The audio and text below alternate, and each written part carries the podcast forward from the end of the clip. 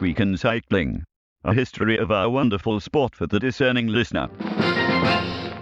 Six stages done, 15 to go. 198 riders started this race last Saturday at Mont Saint Michel, and 198 riders are still part of the Tour de France. Even before stage 6, this year's tour had already broken the record for the most kilometres covered in a tour with no riders abandoning.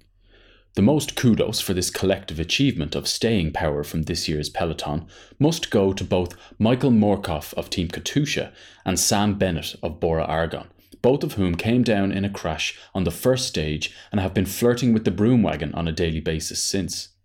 For Bennett, the will to continue must surely be heightened by what happened to him during last year's tour.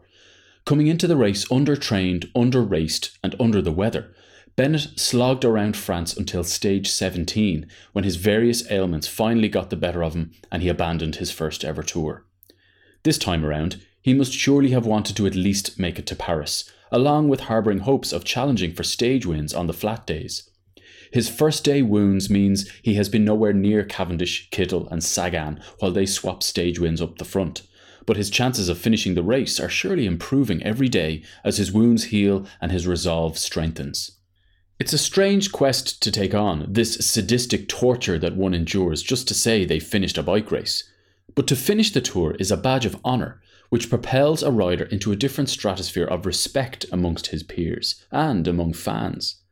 Paul Kimmage illustrates this point in his seminal autobiography, A Rough Ride, when he writes about his achievement of finishing the 1986 Tour de France. It was a great stage, a fun stage, the triumphant ride into Paris. During the long 252 kilometre ride to the capital, a bottle of champagne was passed around the bunch. There was the singing of the tour song, Oh Champs Elysees, and spirits were high. I got more and more nervous as we approached Paris, and the speed went up.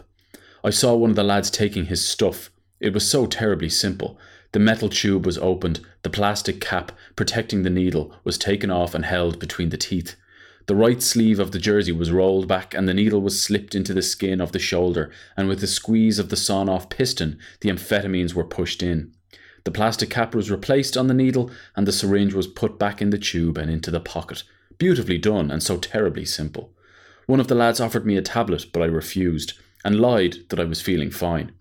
We could see the Eiffel Tower. What a wonderful sight. We raced along the bank of the Seine, past the huge mass of metal, then swung left into Place de la Concorde and onto the Champs Elysees. The roar from the crowd sent goose pimples through my legs, and though we raced up and down at over 60 kilometres an hour, I felt no pain. I was so overjoyed at having made it, so overcome with the magnificence of it all, that I didn't feel the pedals. The finish line was crossed, and we ground to a halt. Bernard Vallet stopped beside me and embraced me. He had tears in his eyes. Now you know what it is to ride the Tour de France. My father was standing just a little further on. He threw his arms around me. I was so pleased he was here to share my triumph. It was the happiest day of my life.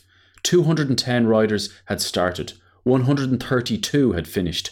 I was 131st. I had survived. I was a giant of the road. The tour was a great education. I learned so much about myself and about the real world of professional cycling. Every race before the tour had been almost child's play when compared to Le Grand Boucle. The tour was the ultimate, the 100% race. Finishing it had instilled in me a certain sense of pride. It took a hard man to finish, and I now had my hard man's license. I had expected it would be hard, but it was so much harder. I felt like abandoning a hundred times in the last week, but I didn't give in. I couldn't for I felt my survival as a professional bike rider depended on getting to Paris. RMO were a small team, but at the end of the season, the weak men would be sacked and new blood brought in. Monsieur Briand was not pumping money into cycling to play in the second division. Big names would be signed and small names sacked to make room for them.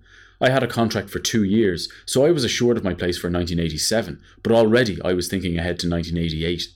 I may not have been the classiest bike rider in the world, but I had other qualities courage, guts, and honesty. In a year's time, Thévenet would remember not that I had finished the tour on my hands and knees, but that I'd finished.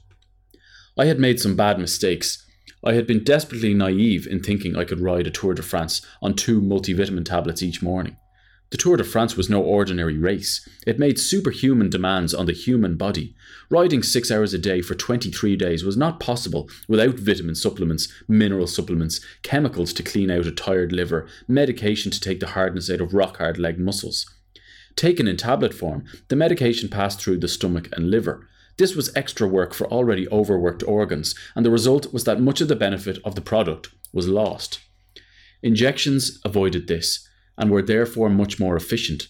A syringe did not always mean doping.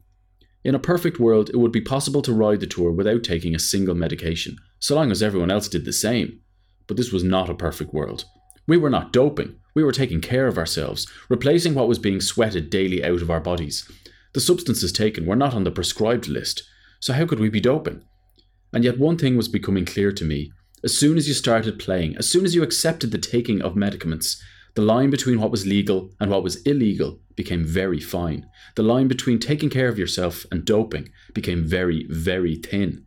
Most fellows cross it without ever realizing they have. They just follow the advice of a teammate or soigneur. So and so swears by this. Anytime he wants to do a ride, he takes it. And even though the rider himself may not want to take the product, doubting perhaps its legality. The thought of being disadvantaged changes his mind. It's a bit like an arms race. Laurent's got an intercontinental missile in his arse today. I'd better get one or I'll be blitzed. And before they know it, they are in the middle of a very dangerous game. By accepting an injection on the night of the Nantes time trial, I had indeed entered the dope stadium. I was, however, firm in my commitment to stay off the playing field as far as illegal substances were concerned. Could this last? I hoped so. Even while flirting with what was legal and what was not, Kimmage's pride in finishing the world's toughest race is palpable and remains so to this day, in spite of everything.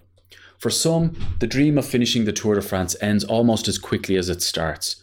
Perhaps the shortest effort at completing a Tour de France was achieved by Chris Boardman, who crashed out during the prologue time trial in the 1995 edition in the rain in Saint Brieuc. He writes about the incident in his recent autobiography, Triumphs and Turbulence.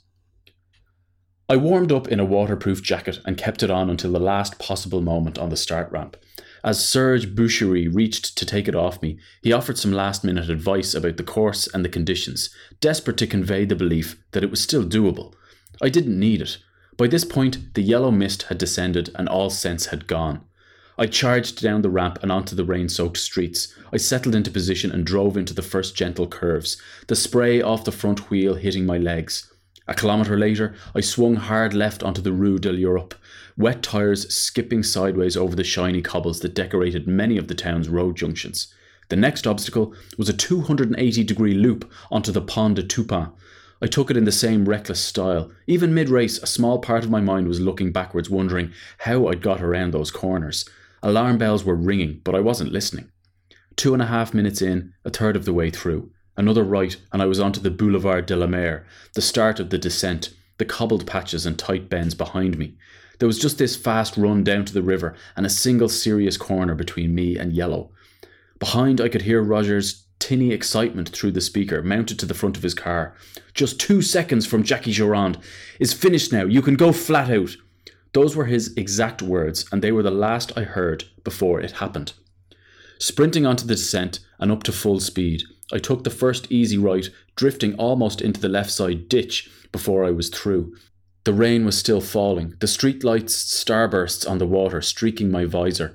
I was pedalling in surges now, going so fast that I'd run out of gears. I got over to the right just in time for the next left hand curve, and again I had to use all the road. This time, though, the succeeding bend was in the same direction. Another, slightly tighter left, for which I was now totally out of position. Suddenly, I was aware of just how fast I was travelling about 80 kilometres per hour. My subconscious mind projected possible courses of action, examined the trajectory changes and braking patterns that might help me rectify my error, and came up blank. All I could do was lean in as gently as possible and hope, but I already knew it. It wasn't going to work despite being in one of the most northerly parts of France, Saint Brieuc, still gets very hot weather. Hot enough sometimes to melt the tar on the roads. When this happens, particularly on corners, the lateral pressure applied by countless car tyres massages the malleable surface into tiny furrows, pushing the embedded gravel away from the surface and deep into the tar. Once they cool and set, these barely noticeable troughs are perfect for holding water, producing a road surface as smooth as glass. This is what had happened on the Boulevard de la Mer. Below the sheen of water, the meagre few millimetres of my tyre rubber, that had until then been valiantly clinging to the tarmac, encountered one of these sun smoothed patches and finally gave up the battle for traction.